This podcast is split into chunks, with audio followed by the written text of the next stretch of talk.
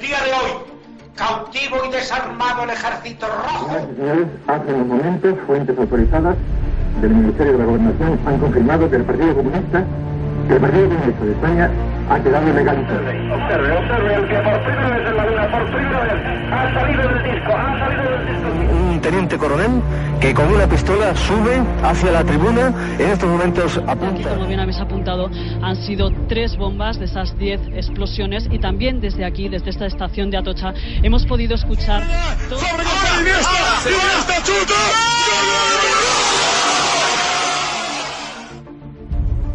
Esto es Historias de la Historia. Dirige Fernando Lumbreras.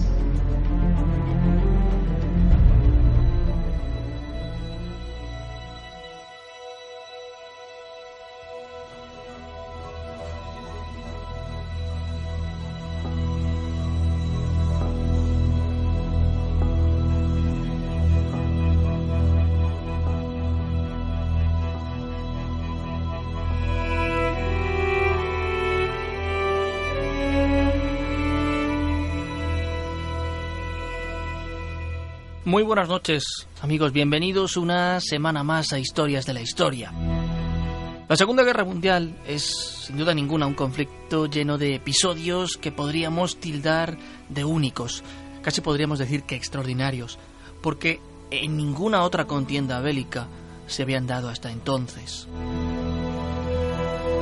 La confrontación que sacudió al mundo entre los años 1939 y 1945 puso a prueba la fortaleza de imperios que se desmoronaron a medida que ese gran monstruo atroz lo fue devastando todo. Pero también reveló la existencia de hombres cuyos principios estaban por encima de la muerte y la destrucción imperantes. En mitad de una gran crisis global de valores que nos llevó hasta el borde mismo de la sinrazón, aparecen héroes anónimos que hicieron creer a muchos que en aquellos tiempos de incertidumbre aún quedaba un resquicio de esperanza. Uno de aquellos héroes va a ser protagonista de nuestros próximos minutos.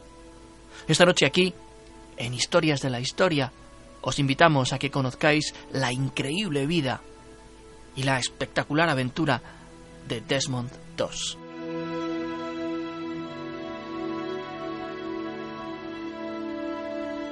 El 7 de febrero de 1919, en la localidad de Lynchburg, en el estado de Virginia, nació Desmond Thomas II. Su padre era el carpintero del pueblo y su madre una ama de casa. Era el segundo de dos hermanos que se criaron en un hogar con unas profundas costumbres religiosas.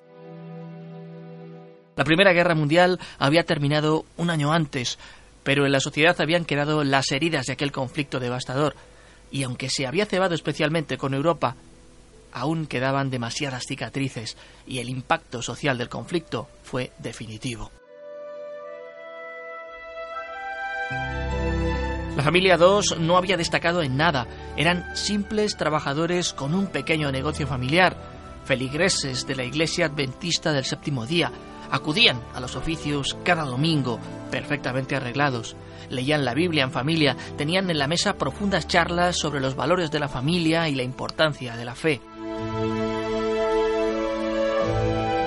Pero en septiembre de 1939, el mundo volvía a entrar en guerra cuando Alemania invadía Polonia. Una vez más, el ser humano volvía a tomar las armas a nivel global y aunque en un primer momento los Estados Unidos se habían mantenido al margen, hacia 1940, viendo cómo se estaba desarrollando la contienda, eran muchas las voces que hablaban de la necesidad de que el país norteamericano interviniera en el conflicto apoyando a ingleses y franceses.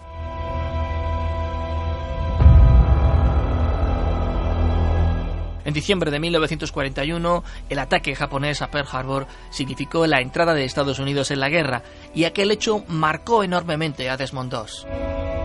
Las crónicas en la prensa y en la radio avivaron en muchos jóvenes la idea de alistarse para combatir o para vengar a su país por la terrible agresión que había sufrido. Así que Desmond acudió a la oficina de reclutamiento y fue aceptado a las primeras de cambio. Vestido de uniforme, se presentó en el destacamento médico y allí conoció a Dorothy. El flechazo fue mutuo casi al instante. Pronto se hicieron novios y aunque estaba próxima la fecha para comenzar la instrucción con miras a enviarlo a alguno de los frentes de batalla abiertos, mantuvieron la ilusión de casarse tan pronto tuviera él su primer permiso.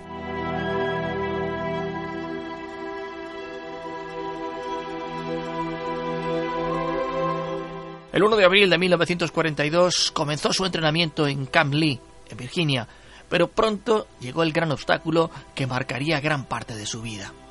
Llegó el momento de entrenar con armamento, y él se negó en rotundo. Las pruebas físicas las había superado con creces, pero no hubo modo de hacerle entrar en razón. Le acusaron de no ser un patriota, le amenazaron con la expulsión deshonrosa del ejército, incluso pasó varios días en calabozo. Pero nada de eso le hizo cambiar de opinión. Dos estaba plenamente convencido de poder salvar vidas sin tener que matar a nadie y solicitó formalmente que se le asignase al batallón de médicos. Y así se hizo. Sin embargo, la gran aventura que le llevaría a conocer al monstruo de la guerra desde sus más terribles y profundas raíces estaba por comenzar. Ya casado con Dorothy, fue asignado a la 77 División de Infantería, al segundo pelotón de la Compañía B y primer batallón, visitó Filipinas y Guam. En estos enclaves su presencia pasó prácticamente inadvertida. Se encargó de tratar a los heridos que llegaban del frente, y allí fue cuando comenzó a descubrir las crueldades de la guerra, las juventudes truncadas a tantos miles de kilómetros de sus casas. La guerra en el Pacífico se encontraba hacia 1944 en su punto más álgido. Los japoneses habían resistido férreamente las embestidas de los estadounidenses merced a su preparadísimo ejército, ya que su influencia en la zona les había llevado, en los años previos al conflicto, a conocer de sobra el abundante número de archipiélagos del Gran Océano. Por el contrario, los norteamericanos habían ido avanzando y en poco más de tres años estaban en disposición de acometer la conquista de Japón. El primero de estos pasos fue Iwo Jima, un auténtico infierno en el que uno y otro bando sufrieron cuantiosas bajas y que se saldó con la victoria de los Estados Unidos, escenificada en esa famosa escena de los marines levantando el mástil con la bandera que se ha convertido en un icono. Pero el siguiente paso estaba ya a las puertas del propio archipiélago japonés, Okinawa.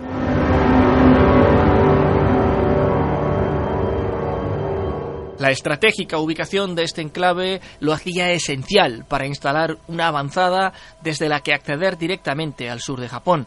Así que el batallón desembarcó en las agrestes costas de la isla de Ryukyu y se preparó para encontrarse con un obstáculo absolutamente brutal, el acantilado de Maeda.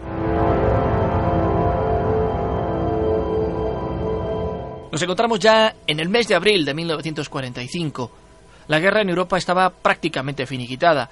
Estados Unidos tenía preparada ya el arma que cambiaría el curso de la guerra, pero para tener el terreno lo suficientemente preparado para su lanzamiento, había que eliminar las férreas defensas japonesas que custodiaban las islas adyacentes.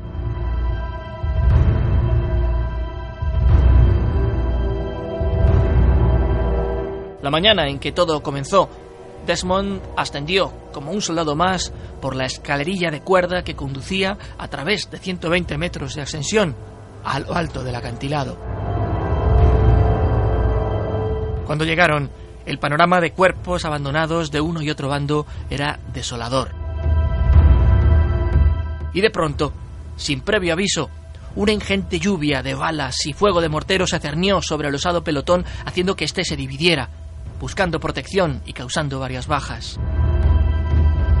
Bajo la metralla y los proyectiles, Desmond se arrastró por el barro para tratar de ayudar a los primeros heridos. La situación de algunos era terriblemente crítica. Habían caído casi por sorpresa en una emboscada terrible. Muchos de los chicos con los que se había adiestrado en los Estados Unidos murieron ante sus ojos sin que él pudiese hacer nada.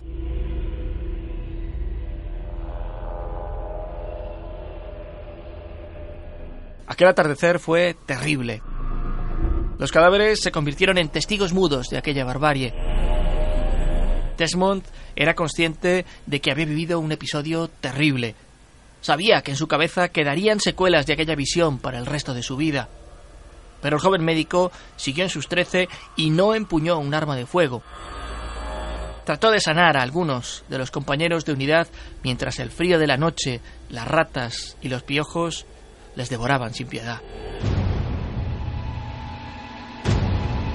Con el batallón muy mermado, al día siguiente volvió la crudeza del combate y una nueva oleada nipona de ataque, con más fuerza y determinación que la anterior, hizo que la avanzada estadounidense retrocediera hasta abandonar la posición.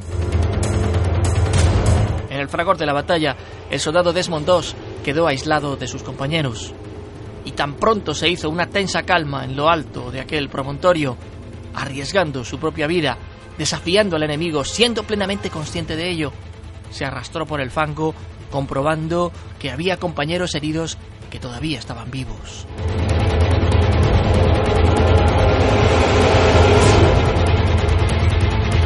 Con su maletín médico intacto, practicó curas de emergencia a tantos heridos como se encontró, no solo americanos, también japoneses.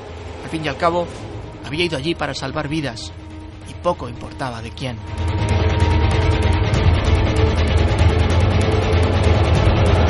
Muchos de aquellos combatientes se encontraban graves. Algunos habían perdido brazos o piernas, otros habían recibido impactos de bala o de metralla.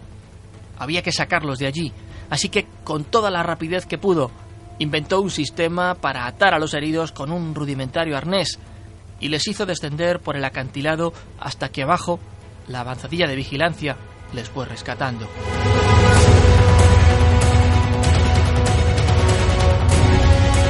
En el puesto de mando no cabían en sí de asombro cuando comenzaron a recibir heridos sin saber quién les había rescatado, hasta que uno de aquellos hombres pronunció el nombre de Desmond II. Aquellos oficiales que se habían enfrentado a él por su tajante negativa a coger un arma quedaron perplejos. Pocos habían visto tal grado de coraje, de valentía. Reforzaron la avanzadilla para recibir a los soldados que bajaban.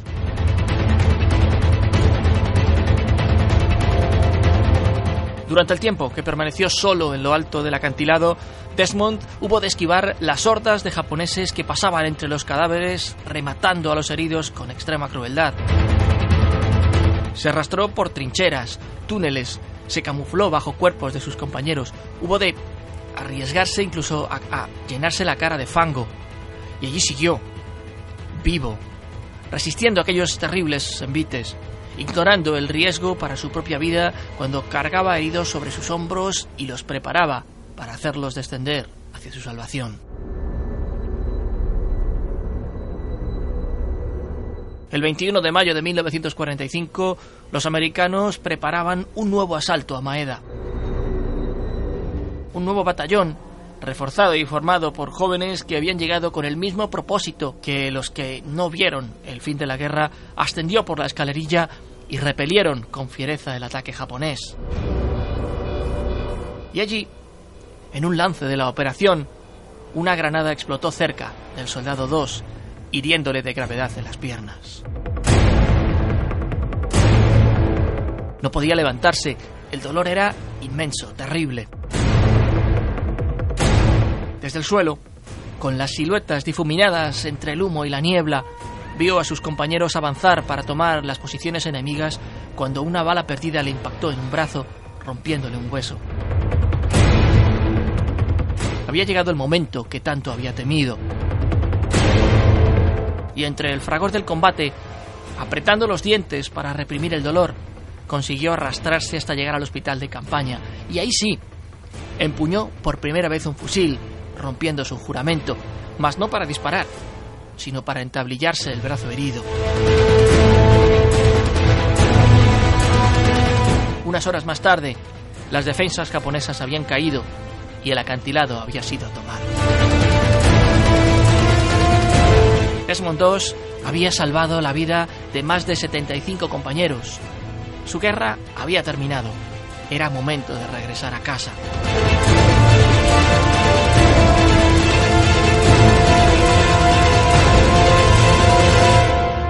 Con el fin de la Segunda Guerra Mundial, el soldado 2 fue condecorado por el propio presidente Truman con la Medalla de Honor del Congreso. Era la primera vez en la historia que se concedía a un objetor de conciencia. Por supuesto, llegaron otras medallas, pero aquella fue la más importante. El fantasma de la guerra siempre le acompañó. Nunca se borraron esas estremecedoras imágenes de la colina de Maeda. En 1946, durante su estancia en Leyte, Filipinas, enfermó de tuberculosis, lo que le llevó a ser intervenido y a perder uno de sus pulmones y cinco costillas.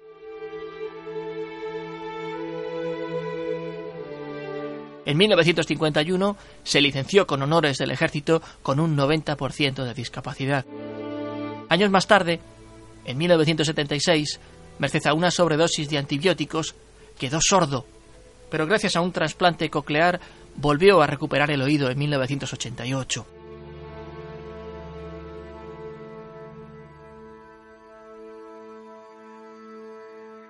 Completamente alejado del ejército, Desmond se retiró al campo y vivió junto a su mujer Dorothy y su hijo en una granja en Rising Fawn, Georgia.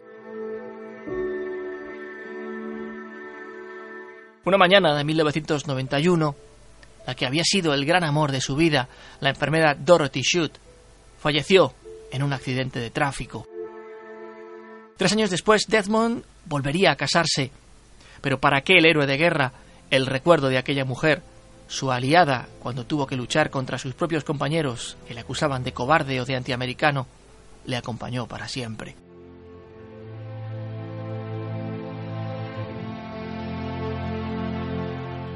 Aquejado de una insuficiencia respiratoria, el soldado de primera Desmond II, medalla de honor del Congreso, falleció un 23 de marzo del año 2006 en su residencia de Piamonte, un pequeño pueblo del estado de Alabama al que se había retirado. Su tumba aún puede visitarse en el Cementerio Nacional de Tennessee, en Chattanooga. Y su recuerdo sigue aún vivo en los Estados Unidos. Hay varias carreteras bautizadas con su nombre, calles, institutos, alas de hospital. Se le han dedicado cómics, películas. Fue considerado un héroe hasta el final de sus días y más allá.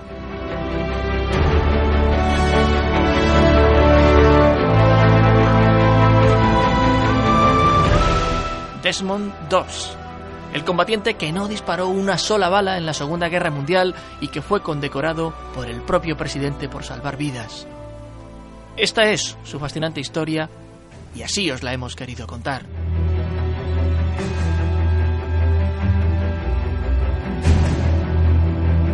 Ya sabéis que en el portal del programa podéis acceder a todos los contenidos y espacios emitidos previamente.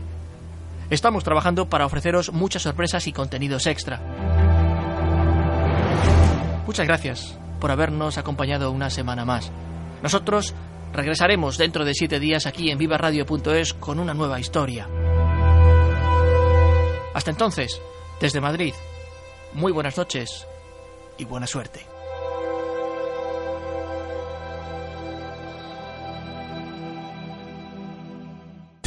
Viva Radio, tu radio de viva voz.